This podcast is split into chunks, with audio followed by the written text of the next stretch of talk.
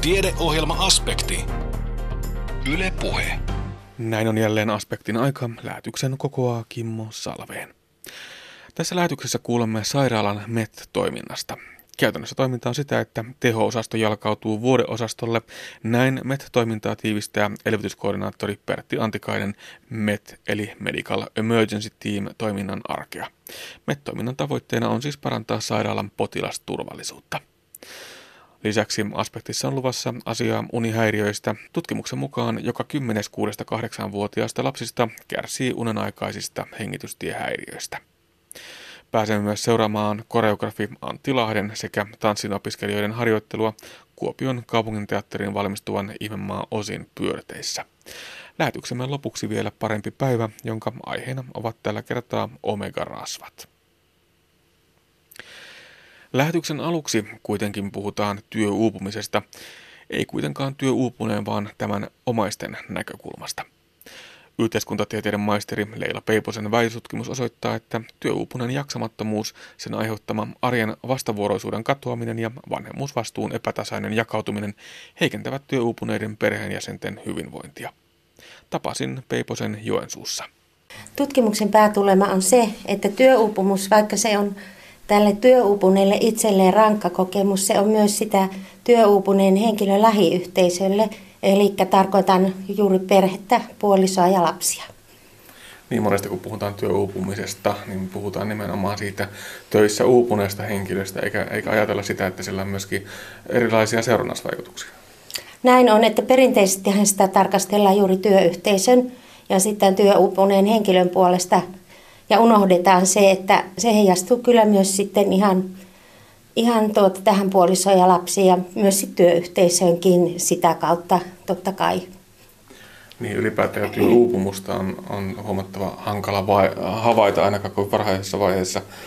Mm, näin varmasti myöskin sitten tämän näiden seurannusvaikutusten osalta, että sillä kotonakaan ei sitä välttämättä kovin helposti yhdistetä siihen työuupumukseen. Näin se todellakin on, koska ne muutokset tavallaan, ensinnäkin työuupunut ei niitä huomaa, koska ne tulevat vähitellen ja samalla tavalla ne heijastuvat vähitellen pikkuhiljaa myös siihen puolisoelämään ja ne ovat hyvin semmoisia arkeen liittyviä kuormitusoireita ja ihan tämmöistä tavallista väsymystä, mitä meillä kaikilla on, niin eihän sitä toki heti voi ajatella, että se on jotakin työuupumusta, koska ihmiset väsyvät hyvin monista asioista. Mutta sitten kun alkaa tämä väsymys kasautua ja syvetä, niin alkaa tulla sitten erilaisia muita oireita, fyysisiä, psyykkisiä ja sosiaali- sosiaalisia, joiden voidaan katsoa sitten liittyvän tähän työuupumuskuormitukseen. Niin te haastattelitte väitöstutkimukseen liittyen yhdeksää työssä uupuneen henkilön puolisoa. Millaisia tarinoita sieltä nousi esiin? No sanotaanko näin, että tässähän on työuupumusta tarkasteltu vähän laajempana käsitteenä kuin mitä työuupumusta yleensä ymmärretään. Eli työuupumus on liitetty myös tämmöiseen esimerkiksi omaishoitoon ja opiskeluun, mitä yleensä ei katsota, koska ne ei ole tämmöisiä palkkatyötä ansioittavia te- työtehtäviä, niin niitä ei ole pidetty semmoisena niin työuupumuslähteenä tai niiden yhteydessä ei puhuta työuupumuksesta. Mutta tässä tutkimuksessa se on tavallaan niin kuin laajennettu se käsite koskemaan myös näitä. Eli jos ihan katsotaan, että miten se näkyy siellä mm. tavallaan siellä heidän arjessaan, niin ihan tämmöinen, että niin kuin kaupassa käynti ei riittänyt siihen, ei ollut ruokaa jääkaapissa, pyykkejä ei saatu silitettyä. Ja sitten niin esimerkiksi perheyhteiset ruokailuhetket hävisivät, lapset lasten koulunkäynti jäi ihan yksi oma lastenhartioille, että tavallaan vanhemmilla ei riittänyt voimavaroja tukea lapsia koulunkäynnissä. Että kun tarpeeksi pitkälle meni, niin aluksihan se toinen puolisoista jakso, jakso tehdä sitä sitten, mutta sitten pikkuhiljaa se alkoi kuormittaa myös tämän läheisen arkea. Niin, eli se työuupunut vähitellen passivoituu hyvinkin voimakkaasti sitten siinä kodin arjessa. Kyllä näin siinä kävi, että se oli melkein, että kun tuli, niin sitten siellä sängyn pohjalla oli, että ei jaksanut esimerkiksi lapsille pitää kuria tai katsoa, että syökö yhden välipalla, kun tulevat koulusta. Että ihan, ihan tämmöisiä ar- arkeen liittyviä asioita.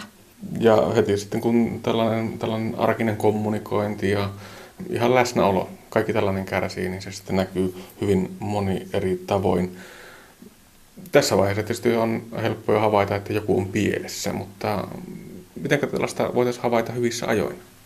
Se on hyvä kysymys kyllä, että sitä miettii nämä perheet keskenään ja sitä miettivät myös ammattilaiset, koska ammattilaisille kohdistin semmoisen kyselyn kaksi kertaa ja hekin toivat esille, että erittäin vaikea on tunnistaa ensinnäkin näitä työuupumuksen oireita ja sitten vaikea yhdistää, että onko se työstä johtuvaa, kodista johtuvaa tai vaikka harrastuksista, koska nekin voivat olla jollekin työtä.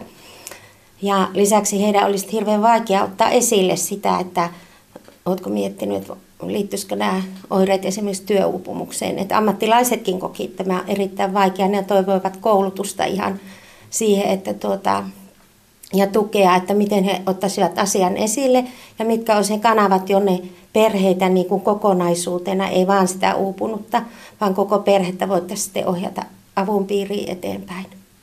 Niin, onko tällaisia kanavia ylipäätään tänä päivänä olemassa? Yleensähän kuitenkin, kun hoidetaan työuupumusta, niin hoidetaan nimenomaan sitä työuupunutta ja se hoito tapahtuu siellä työpaikan ja työterveyshuollon kautta. Siinähän voi perhettä sitten olla hyvinkin vaikea uittaa mukaan. Näin se valitettavasti menee ja niin kuin nämäkin puoliset, jotka olivat nyt haastateltuina, niin toivat esille, että jos hyö halusi mukaan siihen näiden työupuneiden hoitoketjuun, niin monesti ensinnäkin heidän piti itse sinne hakeutua ja joku sanoi, että ihan pakottamalla mennä sinne ja sanoa, että todella haluan siihen mukaan. Että sillä tavalla siihen pääsi. Millaista se hoito sitten käytännössä on, tai tuki, mitä, mitä sieltä sitten myöskin perheille voitaisiin antaa tai annetaan tänä päivänä? No, tässä tutkimuksessa tarkasteltiin aika pitkälti kolmannen sektorin tarjoamaan tätä vertaistukea, minkä nämä haastattelut toivat julki. Ja se oli osin voimakkaasti läsnä myös siksi, että tämä tutkimus tapahtui erään mielenterveysyhdistyksen kehittämisprojektissa, jossa esimerkiksi vertaistukiryhmät näyttelivät erittäin isoa, isoa kuvaa, mutta apua on hyvin, kun ajatellaan julkista sektoria, kovin monialaista mitä nämäkin perheet saivat sitten, kun he olivat löytäneet sen avun ja päässeet sen avun piiriin, että ihan lääketieteellisestä hoidosta kuntoutukseen ja sitten myös tämän kolmannen sektorin vertaistukiryhmiin. Miten voimakkaasti tällainen tuki nyt sitten nojaa kolmanteen sektoriin? Onko, onko tätä helppo saada sitten tuolta julkisen terveydenhuollon puolelta? No, esimerkiksi tämä vertaistukihan ei ole vielä semmoinen vahventunut, vahvistunut käytäntö tuolla julkisen sektorin puolella. Toki sitä jonkun verran on ja järjestetään ammattilaisten toimesta, mutta se ei ole ehkä vielä niin näkyvää, riittävän näkyvää, että toivon, että tämän tutkimuksen kautta sekin puoli sitten vahvistuisi, koska tämä vertaistuki on todellakin vertaisten toisilleen antamaa tukea. että ainakin tässä tutkimuksessa tuli esille, että heille, tälle kohderyhmälle, se oli tehokkainta apua heidän tilanteessaan. Heillä oli kulunut jo joku aika siitä työuupumuksesta, että he osasi kahtoa sitä jo vähän niin kuin toisenlaisten lasien kautta. Että ei ollut juuri se pahin akuutti vaihe menossa. Niin monessa muussakin hoidossa on todettu, että vertaistuki on ennen kaikkea siihen jaksamiseen ja asioiden ymmärtämiseen ja hahmottamiseen liittyen hyvin tärkeässäkin roolissa mitä julkisella puolella pitäisi tehdä, jotta ylipäätään saataisiin tätä vertaishoitoa, kuten jo totesit tuossa aikaisemmin, että vertaistukea ei juurikaan julkisen puolen hoitoina tunneta ja tunnustetakaan, niin tuota, jotta tämä saataisiin julkisella puolella laajemmin käyttöön, niin mitä sillä tarvitsisi tehdä ehkä? No ehkä tätä keskustelua näiden eri toimijatahojen kesken pitäisi tavallaan tehdä näkyvämmäksi ja aktiivisemmaksi. Eli sitä kautta tulisi sitten toisten käytännöt tavallaan tietoon ja esimerkiksi nämä julkisen puolen ammattilaiset tietäisivät sitten, että mitä missäkin kolmannen sektorin kentällä tapahtuu ja milloin tällaisia vertaistukiryhmiä toimii, koska tuota, tällaiset avoin kaikille periaatteella toimivat vertaistukiryhmät niin eivät tämän kohderyhmän mukaan ole paras, vaan ne pitäisi olla semmoisia suljettuja pitkäkestoisia ryhmiä. Ja sehän vaatii sitten taas sitoutumista aika pitkäksi ajaksi. Ja todellakin se keskustelu näiden eri toimijatahojen välillä niin olisi ensiarvoisen tärkeää, mutta niin, että myös nämä itse kohderyhmäläiset pääsisivät sitten vaikuttamaan, että minkälaista toimintaa siellä muutenkin pitäisi olla, paitsi näissä vertaistukiryhmissä. Miten on Leila Peiponen, pitäisikö kolmas sektori ottaa laajemminkin sitten mukaan suunnittelemaan terveyspalveluita ihan kansallisella tasolla? Kyllä jos ajatellaan näitä, näitä, näitä kohderyhmiä asiakkaita, jotka tarvitsevat niitä palveluita, niin että ne palvelut vastaisi sitten niitä tarpeita ja ne olisivat oikeanlaisia, niin ehdottomasti pitäisi olla niin kuin kohderyhmän edustajia mukana ja kolmannen sektorin edustajia myös mukana suunnittelemassa näitä, näitä palvelurakenteita. Siinä samalla sitten eri toimijatahot tulisivat tutuiksi ja tulisi joustavaa siitä toiminnasta. Niin miten hyvin nämä ää, tässä tutkimuksessa mukana olleet haastatellut sitten toipuivat tuosta työuupumuksen aiheuttamista ongelmista?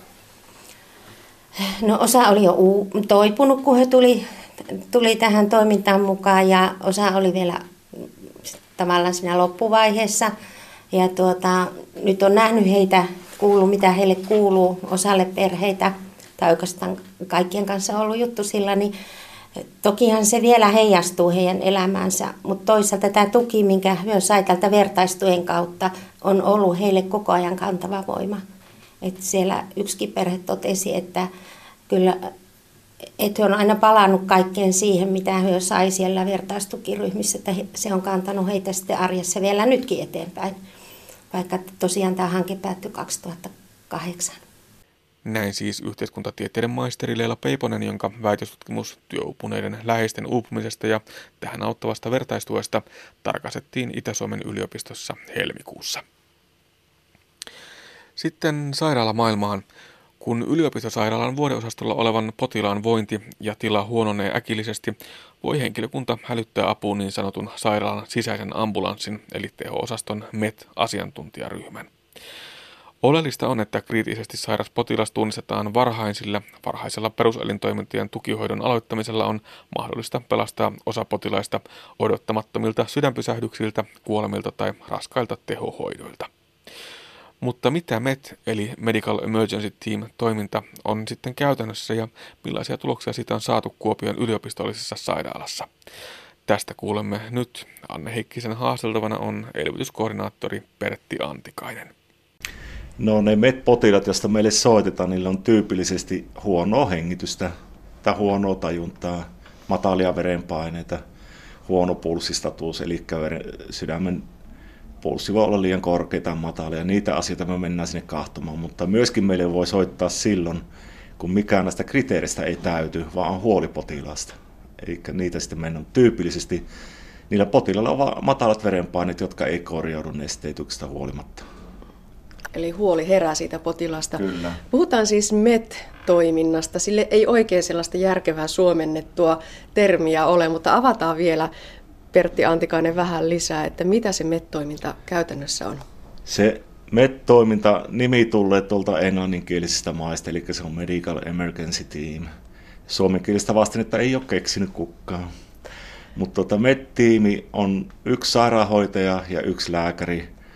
Ja se lääkäri on teholääkäri ja sairaanhoitaja on teho-osastolla työtä tekevä sairaanhoitaja. Ja ne lähtee potilasta kahtomaan joko päivystysluonteisesti, kun tilanne on akuutti, tai sitten sovitusti kahtomaan entisiä tehon potilaita pääasiallisesti. Tota, se työjako on sellainen, että hoitaja tutkii potilaan, kahtoo peruselintoiminnat, kuuntelee keuhkot ja mittaa tajuntaa ja mittaa verenpainetta ja mittaa pulssia, kokeilee varpaita ja jututtaa ihmistä ja raportoi siitä sitten lääkärille, mitä on löytänyt. Ja lääkäri tarvittaessa tarkentaa sitä löydöstä.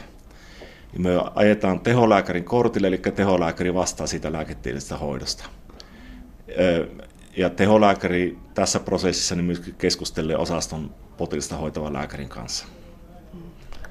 Ja se, miksi tätä MET-toimintaa tehdään, niin sanoit tuossa äsken sellaisen tärkeimmän jutun, se on se, että saataisiin sairaala kuolemia alemmaksi. Ja se kai se pähkinänkuoressa se koko jutu juju taitaa tosiaan olla.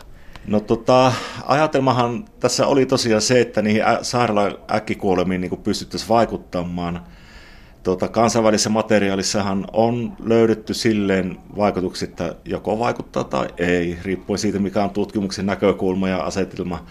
Mutta meillä niin siis silloin, kun tämä mettoiminta alkoi, niin siitä pari vuotta reilusti sydänpysäykset kieltämättä väheni.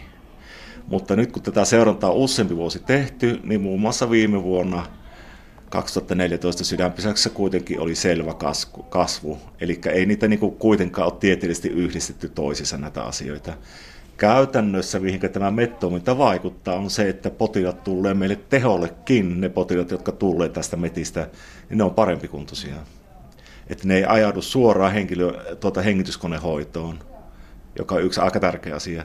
Ja sitten ei, ajaudu, ei ajauduta suoraan verenpainetta nostaviin tai laskeviin tai sydämen toimintaan vaikuttaviin lääkehoitoihin, vaan siitä niin kuin vältytään, eli kustannuksia ja kärsimyksiä vähennetään. Tosiaan pyritään estämään niitä odottamattomia sydänpysähdyksiä, kuolemia ja, ja kallista raskasta tehohoitoa ja aika lailla inhimillistä kärsimystäkin sitä, siinä sitten tulee samalla vähennettyä jotenkin näin maalikko ajattelee, että näinhän sen pitäisi ollakin, mutta että onko niin, että välttämättä joka osastolla se elvytyskokemus ja mahdollisuus ja valmius siihen niin ei ole ihan sillä luokalla tietenkään kuin vaikkapa tosiaan siellä teholla? Tehotoiminta ja teho, tehohoitoahan on, on tota, niille potilaille kohdistettua, joilla on isoja ongelmia sydämen toiminnassa tai keuhkossa tai tajunnassa tai munuaissa. Ja vuodeosastolla ne potilaat kyllä, niillä voi olla samoja ongelmia, mutta eihän niitä ihan niin kraavina ole. Eli niillä on niin vähemmän sitä ongelmaa näistä, vaikka munuaisin toiminnan vajausta. Mutta sitten jos ihminen ei, karkeasti otettuna, jos ihminen ei jaksa hengittää riittävästi, niin silloinhan se pääsee teholle tai tehovalvontaan. Teholta on hoidettu meidän kyssin elvytyshälytykset aina. Eli meillä on niistä paljon kokemusta ja meillä on paljon kokemusta myöskin potilaan tilan akuutista muutoksista ja hyvin raskashoitoista potilasta. Ja on nyt ajateltu näin, että tämä MET-toiminnan myötä tämä teho-osasto jalkautuu vuodeosastolle. Vuodeosaston sairaanhoitaja tai hoitoväki, kun näkee potilassa äkillisiä muutoksia, niin ne voi kieltämättä häkeltyä siinä. Eihän ne ole odotettuja muutoksia, niin kuin teho-osastolla ovat. Ne on odottamattomia ja kukapa ei olisi huolissaan myöskin henkisesti sitoutunut hoitoon, että haluaa potilansa voivan mahdollisimman hyvin. Ja se voi tuoda sitä ahdistusta. Mm. Jota helpottaa se, että tietää, että, että on MET-yksikkö, jonne voi soittaa ja, ja sieltä sitten lähtee apua tulemaan. Joo, Tää, kyllä, eli tota, nimenomaan se on koettu hyväksi tässä MET-jutussa, että, että sairaanhoitaja voi soittaa sairaanhoitajalle – ja kertoo, että miltä minusta tuntuu tai miltä minusta näyttää, että hänen ei tarvi ehtiä lääketieteellisiä selityksiä siihen asiaan. Meille riittää se, että kun hän kuvaa, ja me, me, MET-hälytyskriteereissäkin on, että olen huolissani potilasta, en tiedä mikä tässä mättää, mutta joku menee huonosti, ja minulla on semmoinen etiäinen tästä, että nyt kohta menee vielä huonommin, se ei puututa. Se riittää meille. Me sitten voi joskus tehohoitaja voi kysyä, kun joka menee metkäänille, että näyttääkö pahalle, ja näin yksinkertaisilla mittarilla päästään aika hyvin tuloksiin. Se osastohoitaja sanoo siellä toisessa päässä, että tämä näyttää pahalle, silloin lähdetään nopeasti. MET-toimintahan on, vaikka on päivystystoiminta, niin on sovittu, että mennään 0-20 minuuttia viiveellä, että silloin ei niin kuin heitetä heti rukkasia nurkkaan. Elvytystoiminnassa kyllä heitetään ja elvytysryhmä lähtee välittömästi liikkeelle. MET-ryhmä lähtee silloin, kun parhaiten voi tosiaan 24 tuntia vuorokaudessa täällä kysissä se MET-ryhmä on valmiudessa, mutta teillä on myös tämmöisiä sovittuja MET käyntejä, eli kun teho-osaston potilas siirtyy osastolle, niin sitten häntä käydään sovitusti katsomassa. Kyllä, eli nämä on niitä potilaita, jotka on sitten ollut teho-osastolla pitempään hoidossa. Tai sitten, ja, ja sitä myöten sitten myöskin on ollut hengityskonehoitaja, niitä erilaisia lääkityksiä runsaasti menossa. Ja ne potilaat on yleensä vuodeosastolla sitten oma hoitajan turvin, yleensä näin. Ja tuota, sitten niitä käydään sovitussa kahtumassa. Niillä voi olla hengitystie avane, joka on aika keskeinen asia tässä. Ja tuota, sitä hengitystä käydään erityisesti arvioimassa, onko se riittävää. Ja sen määräyksen antaa siitä teholääkäri, kun potilas pannaan teholta sinne vuodeosastolle, niin teholääkäri sanoo vastaavalle hoitajalle, joka sitten methoitajan kanssa, että kuinka paljon pitää käydä kahtossa, tai teholääkärin kanssa suoraan neuvotella. Eli teholääkäri tekee sen päätöksen siitä, että käyvänkö kahtumassa vai ei. No mutta sinä Pertti Antikainen toimit elvytyskoordinaattorina ja tämä MET on suuri osa omaa työtäsi. Mitä kaikkea se elvytyskoordinaattorin pesti pitää sisällään? Elvytyskoordinaattori perustettiin täällä Kyssissä siihen tarpeeseen, että huomattiin, että sairaalassa tarvitaan keskitettyä koulutusjärjestelmää, joka on strukturoitu, eli tehdään sellainen tarvekartoitus, mitä minkälaisessa työpissä, minkälaista osaamista tarvitaan ja koulutusta lähdettiin kohdistamaan siihen. Samalla laadittiin, laadittiin sitten mittarit sille osaamiselle ja mittariset sitten, sitten myöskin sille, että miten koulussa seurataan. Ja elvytyskoordinaattori on vastaus tähän kaikkeen.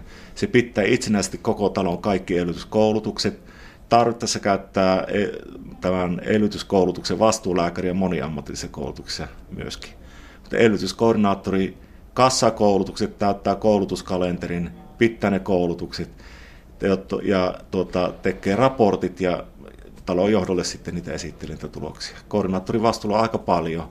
Se viime vuonna piti kaiken kaikkiaan 1200 ihmistä koulutti, joka ainakin minusta on hirveä määrä ihmisiä. Koulutus on portaistettu, eli on meillä on semmoinen riskiluokka-ajattelu, joka on Suomessa varsin ainutlaatuinen. Eli meillä on riskiluokittaa 1-3 ihmisiä olemassa töissä – ensimmäisessä riskiluokassa, eli vaativimmassa on esimerkiksi teho-osasto, sydänvalvonta, sydäntoimenpideyksiköt, leikkaussalit ja päivystys. Ja riskiluokassa kolme, sillä toisessa päässä on sitten nämä päiväpoliklinikat ja psykiatria ja tämmöiset. Ja koulutusta on niin kuin suunnattu sitten näihin vaatimuksiin, eli riskiluokka ykkönen saa parhaimmillaan kahdeksan tuntia päivässä kerran vuoteen, kahdeksan tunnin päivän kerran vuoteen tarvittaessa uusinta koulutusta, ja kolmannen saa kolmen vuoden välein 2-3 tuntia, riippuen minkälainen työpiste on. Ja kakkonen on sitten siinä keskellä sellainen perusvuodeosasto, joka saa 2-3 tuntia joka toinen vuosi. Tämä on otettu isolla kiinnostuksella valtakunnallisesti vastaan tämä riskiluokka-ajattelu, ja mä toivon hartaasti, että sitä seurataan me koettaa olemaan vähän eiläkävijöitä siinä mm. ajattelumassa. Mm, siltä kuulostaa. Onko se elvytysosaaminen sellaista, että sitä tosiaan pitää päivittää? Ei riitä, että kymmenen vuotta sitten olen kurssin käynyt. No ei siihen niillä, niillä kokemuksilla, mitä täältä töistä on saanut, niin ei se kyllä riitä. Ja kyllä sekin, se yksi kahdeksan tunnin päivä vuodessa, niin sekin voi olla vähän, jos ei tule työn puolesta kertausta siihen asiaan. Eli niin paljon kuin työ opettaa tähän samaan tämmöiseen akuuttihoitoon, niin se, se työn luonne auttaa siinä. Teho-osastolla leikkaussalissa siihen tulee toistoa ja päivystyksessä, mutta muut jää sitten enemmän tai vähemmän omaa kiinnostuksen varraan. Näille kolmos riskiluokka ihmisille myös sanotaan, että kerrotkaa vähintään kerran puoleen vuoteen tätä asiaa osaston vastuuhenkilön kanssa. Tekevät sitä elvytyspainantaa, eli painantaa elvytysharjoittelua ja sillä keinoin, kun asia pysyy että ei ne tosiaan, jos kolmen vuoden väliin käy vaan saarnassa, niin ei ne sitä muista siellä. Joka myöskin näkyy näissä meidän taitomittauksissa sitten, tämä sama asia. No palataan vielä sinne, mistä lähdettiin liikkeelle, että on se tilanne, että MET-hälytyskriteerit täyttyvät ja toiminta alkaa, niin, niin kuinka monesti sieltä sitten potilas päätyy sinne teho-osastolle vai miten usein pärjätään niillä tietyillä toimenpiteillä ja sitten potilas voi jäädä sinne osastolle. Eli tota, läheskään kaikki näistä MET-potilasta ei tule sinne teholle, eikä tule myöskään tehostettua valvonta, joka on siis semmoinen kevy, kevyempi teho. Suunnilleen 20 prosenttia niistä tulee meille tehohoitoon ja tehovalvontaan. Ja hyvin keskeistä ne, ne tulee sen hengitysongelman tai matalan verenpaineen takia, joka johtaa sitten muihin ongelmiin. Tämän verran. Eli sitten voi myöskin sitä akuuteista käynneistä mennä silleen, tai mennekin iso osa, että käy vain toistetusti kahtomassa. Ja toisella tai kolmannella käynnillä voi tulla teholle, tai sitten saadaan menemään tilanne ohi. Eli potilas menee sitten vuodeosa, jatkaa hoitovuodeosasta. No onko olemassakaan turhia methälytyksiä? No tehohoitajan mielestä ei, ei ole. Eli tosiaan, että niin MET-kriteereissä, jotka on talo, talon tasolla sellaiset yleiset ohjeet, niin voit soittaa silloin, kun sulla on huolipotilas, eli ei ole että, että olisi aika kömpelöt, että meillä olisi sitten kriteeristöt vaikka veitty niin tiukat, että ei uskalla kollega soittaa ja potilisia hoitamat, että ei, ei voi niin ajatella. Kaikki, kaikki soitot on tarpeellisia ja kaikki soitot, jotka tulee, niin mennään kahtamaan. Ja kaikki potilaat mitataan meidän mittareilla ja sen jälkeen sitten teholääkäri tekee päätöksen. Kuulostaa siltä, että potilasturvallisuus on kyllä keskiössä tässä toiminnassa, jos jossakin. Onko vielä jotain sellaista, mitä voisi toivoa tai olisi vielä jollakin käytännöillä parannettavaa? Tehohoitajan näkökulmasta haluaisin, haluaisin tuota kernasti viiä tätä potilaan tarkkailu, välitöntä tarkkailua ja sitten elintoimintien mittamisosaamista kaikkiin työyksiköihin, koko talossa. Erityisesti näihin raskaampiin, mutta myöskin tuonne päiväpuolelle, että Siinä pitäisi saada mielestäni koulutukseen lisää resursseja, että ne ihmiset, jotka ei näitä vaikeita asioita, asioita niin kuin kovin monta kertaa vuoteen työssään niin kuin näe ja opettele sitä kautta tuntumaan, sitä osaamista pitäisi parantaa. Eli sitä koulutusta minä haluaisin lisää. Meillähän on tulossa uusi koulutusyksikkö, tai uuden koulutusyksikön tilat tuohon lainukseen, jota kautta ehkä, ehkä niin ainakin tilan puolesta saadaan resursseja lisää, mutta kukaan ei vielä tiedä tarkkaan, että miten paljon koulutustoiminta saadaan lisääntymään. Mutta selvä tarve on tähän välittömän tarkkailuosaamiseen. Se tietää niin kuin ihan kaikki lääkärit ja hoitajat on samaa mieltä. Hmm. No entä MET-toiminnan suhteen? Vieläkö tästä voi laajata? No määrällisesti meillä oli semmoinen odotus, kun kansainvälisiä tilastoja luettiin ja tutkimuksia tästä MET-toiminnasta. Meillä oli semmoinen ajatelma, katsottiin niin yliopistosairaalasta etupäässä englanninkielistä materiaalista, että kyllä siellä niin kuin tällä potilasmäärällä ja materiaalilla, mitä on, mitä nämä potilaat sairastavat ja miten niitä hoidetaan, niin tuhat potilasta vuoteen oli se pyykki, mitä niin odotettiin, että täyttyy, mutta ei näköjään tule. Tämä MET-toiminta lähti aluksi tosi, tosi rauhallisesti liikkeelle, että eka vuonna tässä ollut parisattaa käyntiä, kun ei tiedetty, mitä siitä voi niin kuin hyötyä. Mutta nyt mennään sillä vajassa 700 ja kyllä mä luulen, että parin vuoden sisällä se tuhat se rajapyykki täyttyy. Nyt tässä mikä niin tätä leimaa, tätä käyntifrekvenssiä, se tehohoitaja, joka on niin MET-toimintaan nimetty, sillä on omatkin potilaat. Et se ei niin odottele pelkästään niin siellä sitä soittoa, että se tekee muitakin töitä sen luppoa ja sitten siellä teholla. Kuopion yliopistollisen sairaalan MET-toiminnasta kertoi elvytyskoordinaattori Pertti Antikainen, Anne Heikkinen haastatteli. Joka kymmenes 6-8-vuotiaista lapsista kärsii unenaikaisista hengityshäiriöistä. Oireista vaihtelee lievästä kursauksesta aina uniapnea-tautiin. Mistä oikeastaan on kyse, kun puhutaan unenaikaisista hengityshäiriöistä? Tähän vastaa seuraavassa oikomishoidon erikoishammaslääkäri, kliininen opettaja Tiina Ikävalko. Haastattelu on uusinta. No jos lähdetään ensin äh, miettimään tätä uneaikaisten hengityshäiriöiden käsitettä.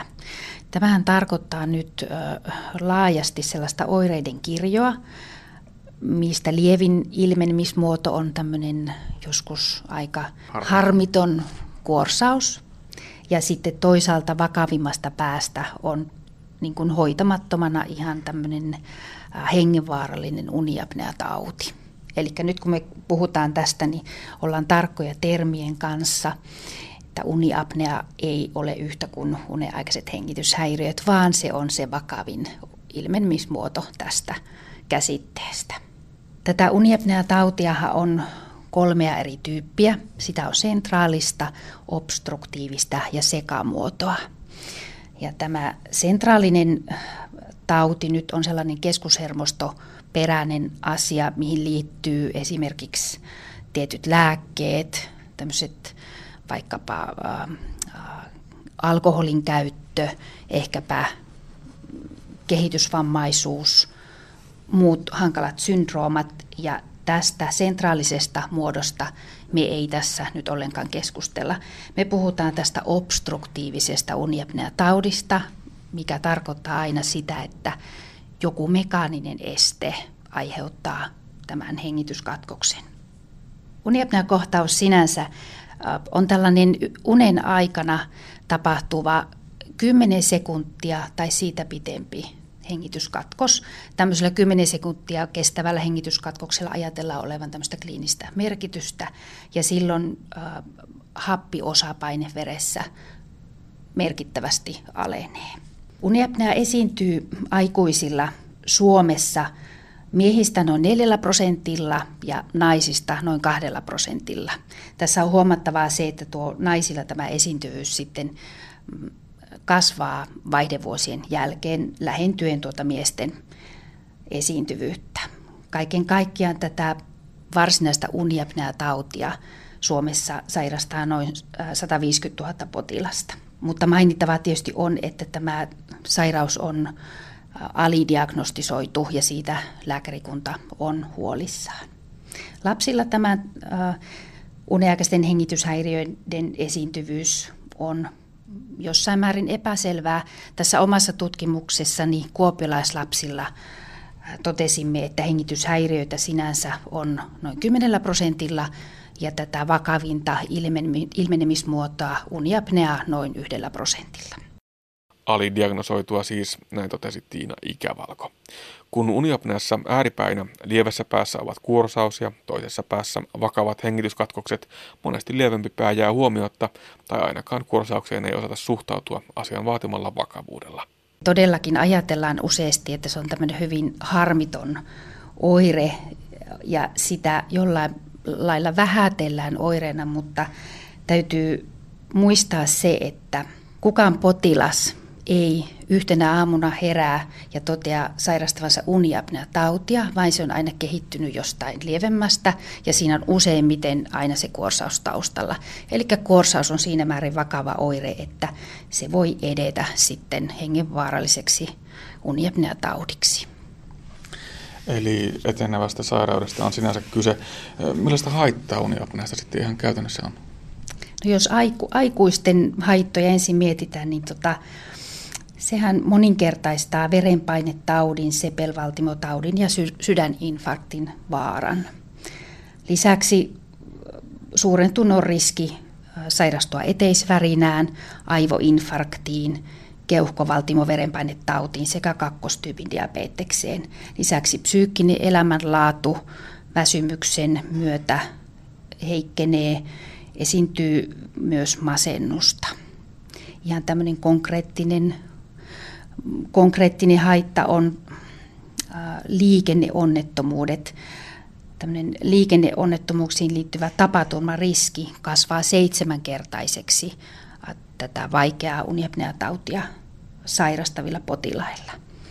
Ja kuolleisuus sydän- ja verisuonitauteihinkin lisääntyy 3-6-kertaiseksi mistä nuo liikenneonnettomuudet ja tapaturma-alttius sitten, tai kasvanut riski sitten johtuu ilmeisesti tästä päiväväsymystä? Kyllä, aivan. Eli tähän tautiin hoitamattomana liittyy tällaista pakonomaista nukahtelutaipumusta ihan hereillä ollessa. Ja esimerkiksi ammattiautoilijoiden kyseessä ollen se on hyvin vaarallinen ja henkeä uhkaava oire.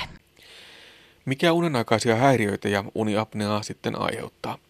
Syynä voivat olla rakenteelliset ongelmat ja sen aiheuttama ahtaus hengitysteissä, mutta etenkin aikuisilla syy on usein arkisempi, ikävalko toteaa. Ylipaino, lihavuus on selkeä yksittäinen riskitekijä uniapneataudille.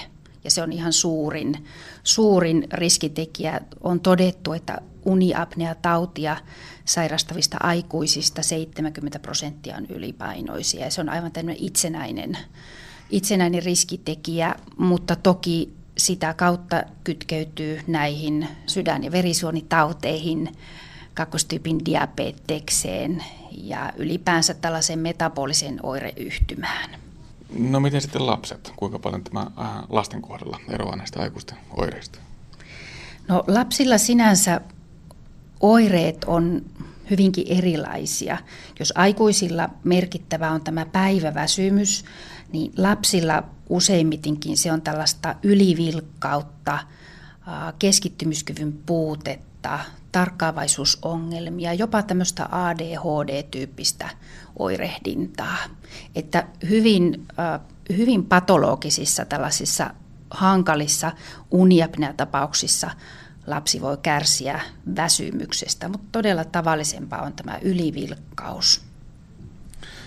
Tämä on varmasti aika helppo myöskin diagnosoida sitten väärin. Nämä oireet varmaan voi johtaa hyvinkin väärään suuntaan. Aivan. Olen tästä teemasta keskustelu jossain määrin kasvatusala-ammattilaisten, esimerkiksi alakoulun opettajien kanssa. Ja, ja tota, siellä tämä kovasti herättää ajatuksia. Jos nyt verrataan näitä oireita todella vaikka tähän ADHD-käyttäytymiseen, niin se on, on hyvin kiinnostavaa. Oikeudenhoidon erikoisammaslääkäri Tiina Ikävalko Teillä oli tässä taannoin tällainen tutkimus, jossa tutkittiin nimenomaan sitä, että miten lapset kärsivät näistä unenaikaisista hengitystä ja häiriöistä. Ja siinä ilmeni, että joka kymmenennellä 6-8-vuotiaalla näitä häiriöitä on.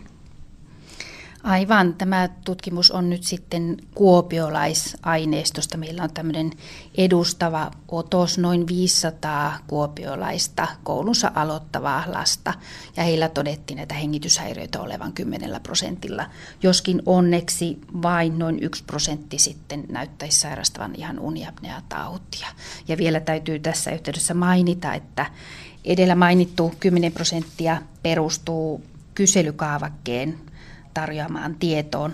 Kaikista varmin tuloshan meillä tulisi, jos me voitaisiin tehdä tämmöinen yöpolygrafia-tutkimus näille lapsille, mutta koska meillä oli näin iso porukka tässä, niin se ei ollut millään lailla mahdollista. On kuitenkin todettu ja tutkittukin, että tämän ikäisillä lapsilla vanhemman havainto yleensä on ihan luotettava tämän ikäisillä lapsilla ja jopa aikuisillakin, niin vieruskaveri yleensä aika hyvin pystyy sanomaan sen nukkujan unen laadusta. Ihan, ihan luotettavaa tietoa. Miten yllättävä tuo unihäiriöiden suuri määrä sitten oli? Sanoisin, että tämä määrä vastaa maailmalla vastaavissa tutkimuksissa tehtyjä lukuja, että tavallaan tukee aiempaa tietoa. Niin todellakin 500 lasta Äh, ihan kaiken kattaviin tutkimuksiin ei varmasti ole, ole mahdollista lähteä, mutta, mutta tota, kuinka tätä tutkimusta ihan, ihan käytännön tasolla tehtiin? No tämä minun tutkimukseni on nyt osa tämmöistä suurta kokonaisuutta. Meillä täällä Itä-Suomen yliopistossa biolääketieteen yksikössä tehdään tällaista lasten liikunta- ja ravitsemustutkimusta. Puhutaan myös PANIC-tutkimuksesta, joka tulee englanninkielistä sanoista Physical Activity and Nutrition in Children Study. Ja tämä on sellainen äh, suuri 2007 alkanut edelleen jatkuva tämmöinen liikunta- ja ravitsemusinterventiotutkimus, mikä tuottaa tietoa lasten liikunnasta, ravitsemuksesta, fyysisestä kunnosta, kehon koostumuksesta, aineenvaihdunnasta, suun terveydestä, unesta ja elämänlaadusta. Ja nyt tämä minun tutkimus on osa tätä panik-tutkimusta. Olen tässä tutkimusryhmässä mukana ja tämä minun tutkimus nyt on tätä Itä-Suomen yliopiston upouuden hammaslääketieteen yksikön tutkimusta. Ja sitten tässä on tietysti yhteistyössä ollut Kysin suileukasääräyksien poliklinikka sekä Kuopion sosiaali- ja terveyskeskuksen suun terveydenhuollon osasto. Ja nämä lapset tutkittiin seitsemänvuotiaana terveyskeskuksen hammashoitolassa. Minä tein heille tämmöisen oikomishoidon normaalin tutkimuksen, missä tehdään havaintoja kasvoista, kaulasta, purennasta, nielusta, muun muassa nielurisat tutkin. Lisäksi tämän tutkimuksen yhteydessä otin heistä tämmöiset sivuprofiilivalokuvat ja sitten mulla oli käytettävissä juuri tähän tutkimukseen liittyvä tämmöinen kyselykaavake, missä sitten vanhemmat kertoivat sitten lapsen nukkumistottumuksista ja aiemmasta terveyshistoriasta ja tämän tyyppisiä asioita. Ja sitten mulla tietysti on tässä analyysivaiheessa vielä käytössä tämän panik-tutkimuksen siihen mennessä kerätty data tai tämä lähtötilanteen data, mikä ehkä tekee tästä tutkimuksesta aika ainutlaatuisen, että meillä on niin paljon tietoa näistä lapsista nyt sitten käytettävissä. Ja tässä nyt olennaista on nimenomaan se, että, että uniapnean syitä on ikään kuin kahta erilaista. Aikuisilla tuo suuri riskitekijä on nimenomaan ylipaine ja sitten lapsilla korostuvat enemmän nämä rakenteelliset tekijät. Aivan. Tässä ehkä nyt uutta tässä tutkimuksessa tai jossain määrin yllättävää oli nyt se, että tämän ikäisellä lapsilla sillä ylipainolla tai puhutaan kehon rasvaisuudesta, sillä ei ollut vielä mitään merkitystä nyt suhteessa tähän uneakseen hengityshäiriöön. Että nyt tämmöisillä seitsemänvuotiailla lapsilla korostuu nämä rakenteelliset tekijät. Ja siinä tietysti on tämä houkutteleva näkökulma, että, että nyt näitä rakenteita voidaan oikomishoidon keinoin muokata. Ja jos nämä lapset saadaan ajoissa kiinni, niin sitten voidaan suunnitella tuleva oikomishoito niin, että mahdollisesti voidaan ennaltaehkäistä tätä hengenvaarallista uniapnea-tautia kehittymästä. Mitkä ne sitten nämä riskejä aiheuttavat rakenteelliset tekijät käytännössä ovat? Tärkein on tietysti suurentuneet risaat. Tämmöisessä hammaslääkärin tekemässä tutkimuksessa on mahdollista tutkia nämä nielurisat. Korvalääkärin tutkimuksessa sitten nähdään myös kitarisat, mutta että nämä suurentuneet nielurisat nostaa uniaikaisten hengityshäiriöiden riskiä noin nelinkertaiseksi tässä kyseisessä aineistossa. Sitten toisaalta ristipurenta, hampaiston ristipurenta, mikä sitten kertoo siitä, että yläleuan luu on kooltaan vähän pieni, mikä taas voi heijastella ahtautuneisiin hengitysteihin tai nenäkäytäviin. Ja tämä ristipurenta nyt nostaa sitä uneaikaisten hengityshäiriöiden riskiä noin kolminkertaiseksi.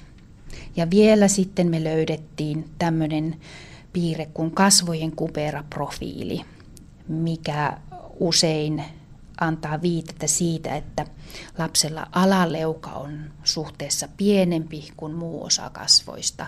Ja edelleen voi sitten siellä kielenkannan tasolla ja nielussa ahtauttaa näitä ilmateitä ja taas aiheuttaa tätä obstruktiota eli ahtautumista ja sitä kautta vaikeuttaa yöllistä hengittämistä.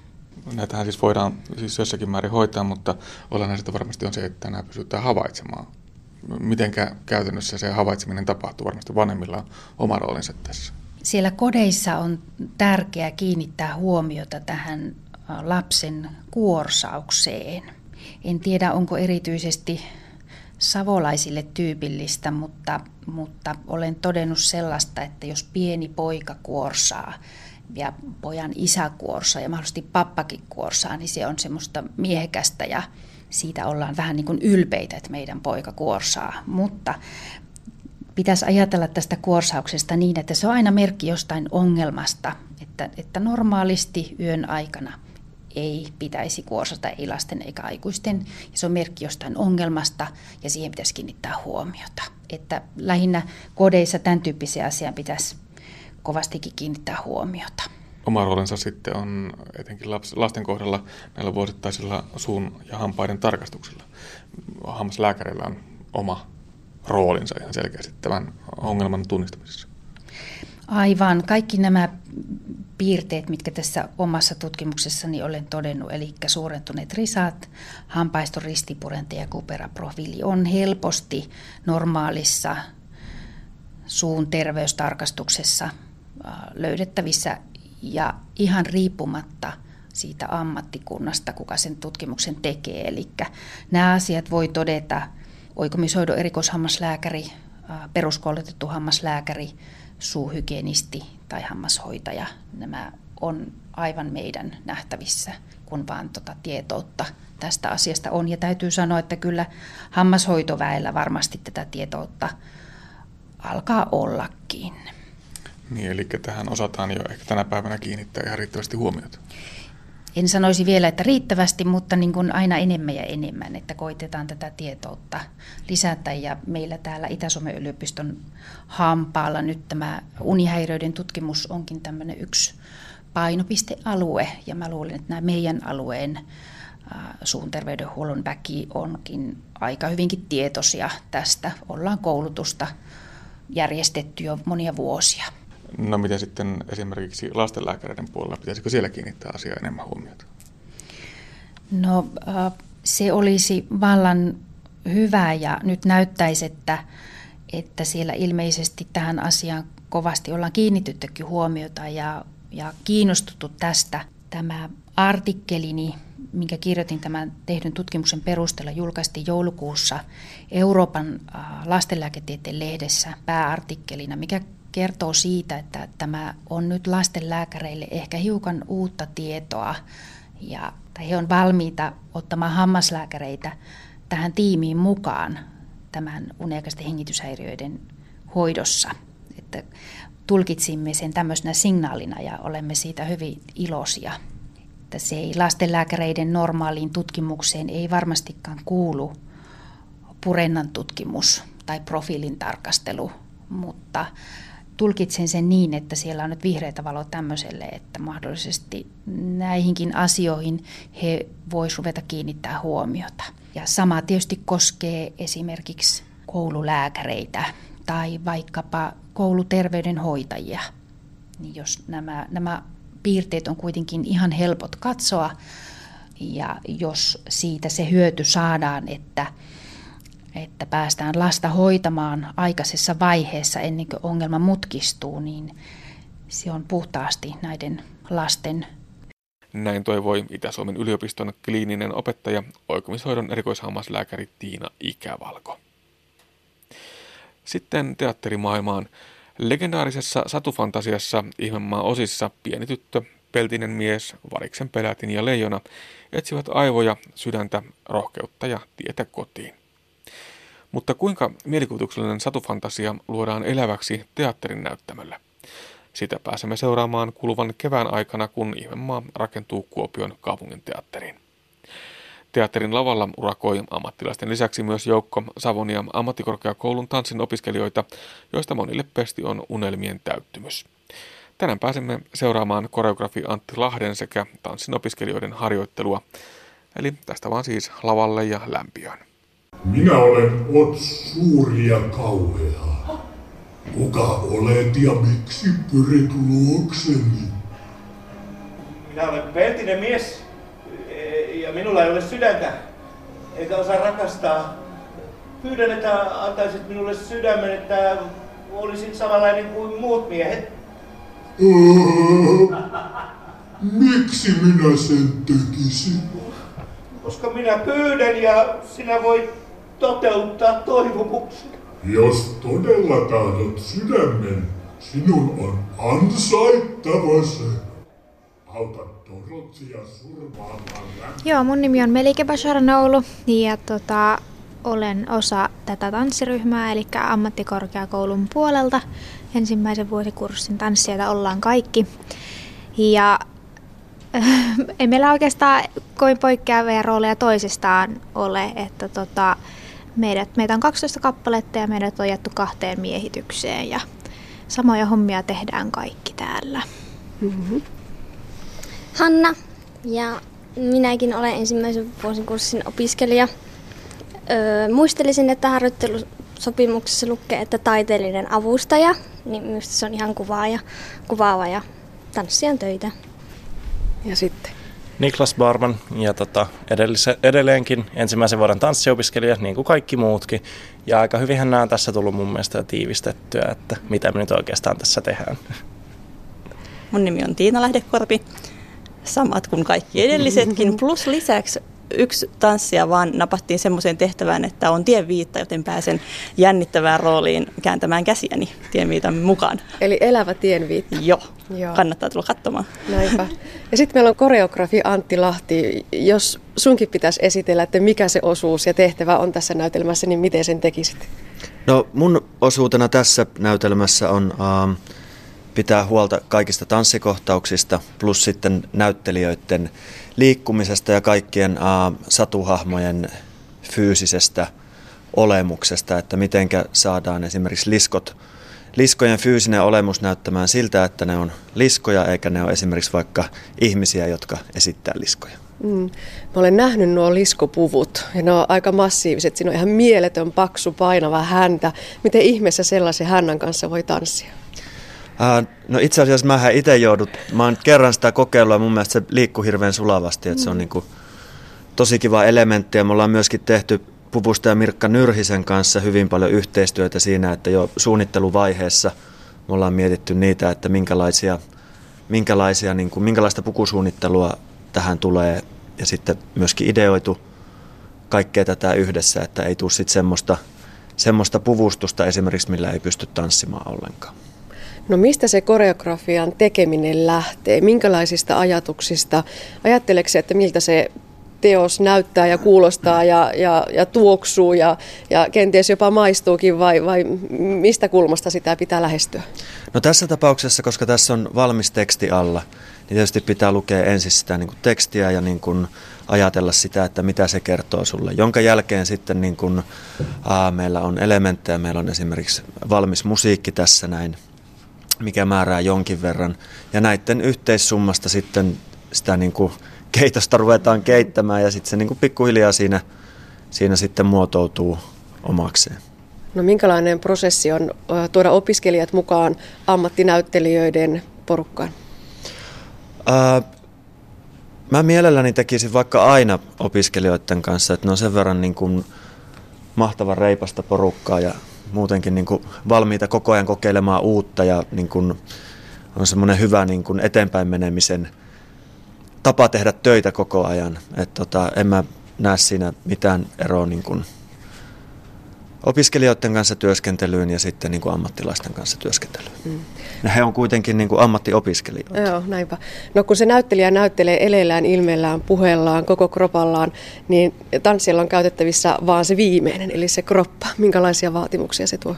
Ää, itse asiassa en mä ihan noin sanoisi. Kyllä mun mielestä niin kuin myös tanssia esiintyy omalla äänellään, omalla kropallaan ja toisinpäin myöskin sitten niin kuin näyttelijä liikkuu paljon tanssia, että mä en vetäisi niin semmoista suoraa viivaa sen, että niin kun he ovat ainoastaan liikkeen ammattilaisia, he ovat äänenkäytön ammattilaisia, vaan kaik, mun mielestä se niin kun, mun oma esiintyjyys, niin kun, näkemys on enemmänkin semmoinen kokonaisvaltainen esiintyjä. Totta kai sitten niin kuin meillä tanssijoina, niin meillä on se ehkä se fyysinen puoli sitten niin kuin koulutuksen mukana viety pikkusen pitemmälle kuin muille. No mitä sanovat opiskelijat ja minkälainen kokemus tämä ihmemaa on ollut tähän saakka? Nyt on muutama viikko vielä sinne ensi ilta.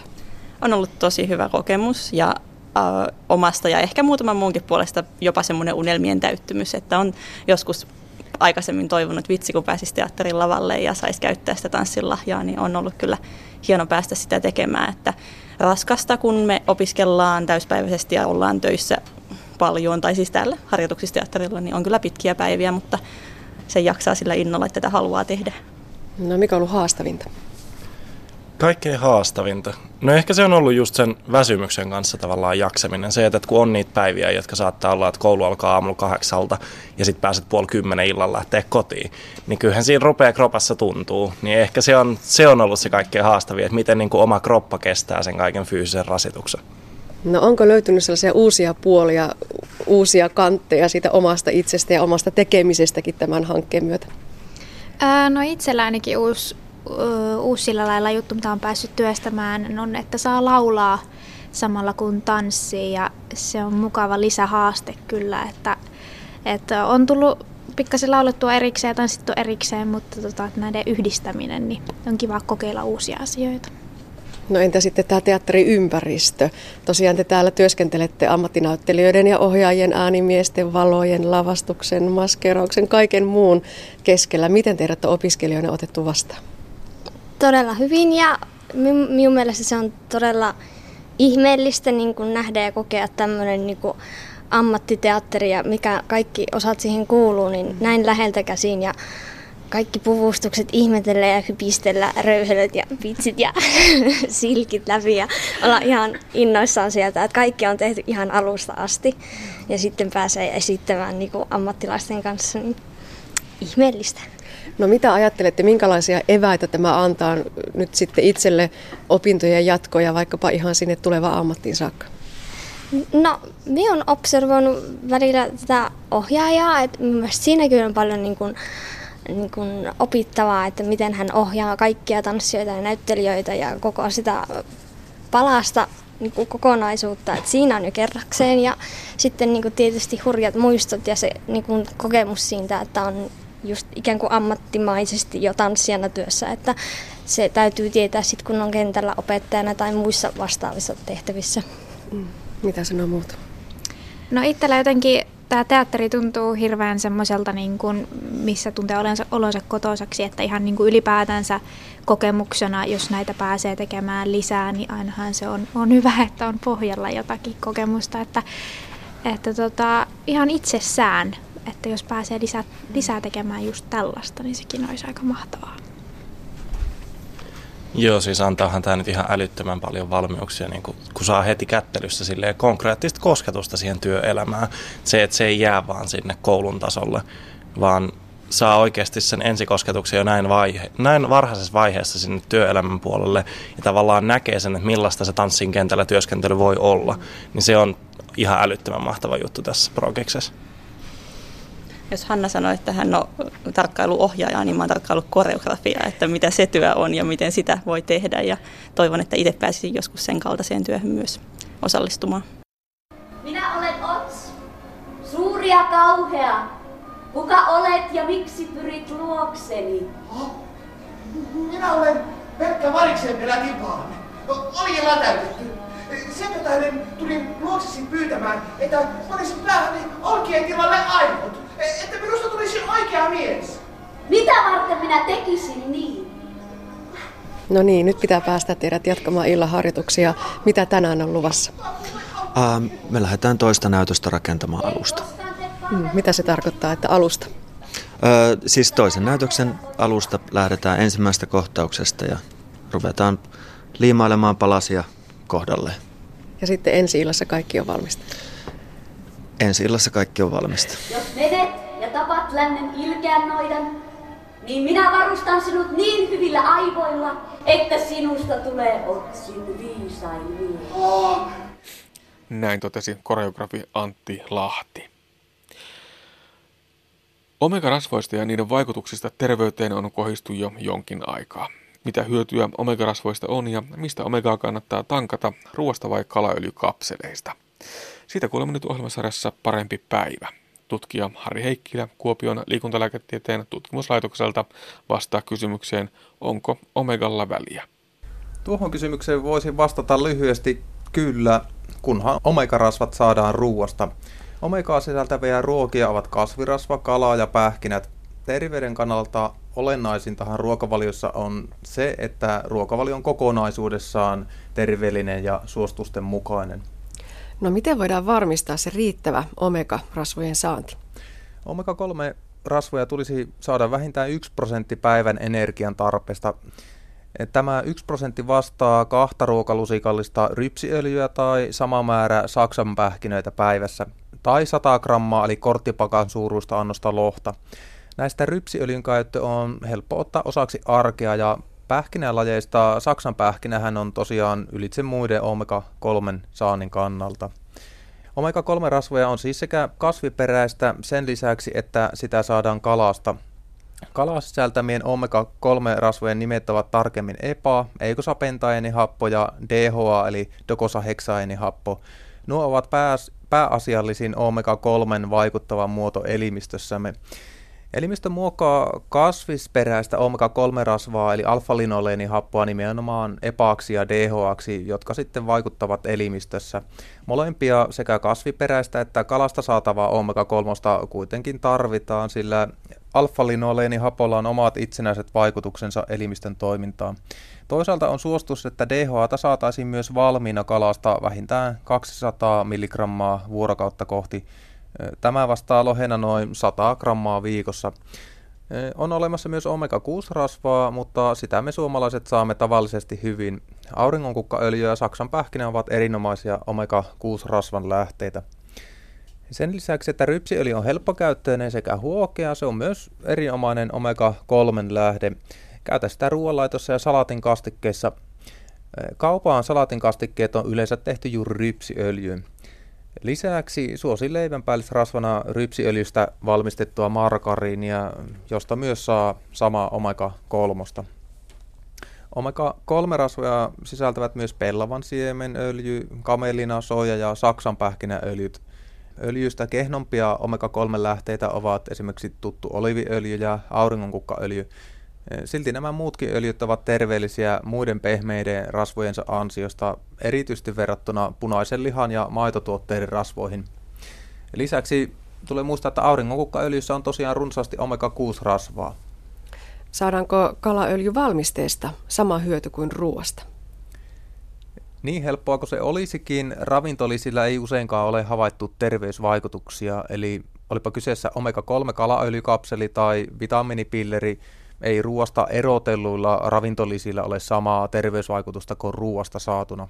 Syytä tähän ei tarkkaan tiedetä, mutta oletetaan, että nimenomaan terveyttä tukevien ruokien eh, ravintoaine cocktail eli sekoitus saisi aikaan tämän terveysvaikutuksen. Toisaalta emme välttämättä vielä tunne terveellisten ruokien kaikkia terveysvaikutteisia aineita.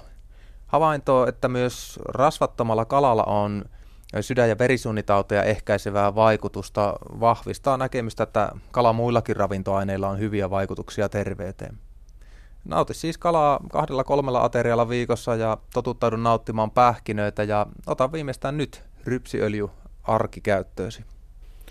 Näin kertoi tutkija Harri Heikkilä. Parempi päiväsarjaa toimittaa Anne Heikkinen. Ja näin päättyy siis tämänkertainen aspekti. Lisää aiheistamme netissä osoitteessa kantti.net kautta aspekti ja aspekti löytyy myös Yle Areenasta.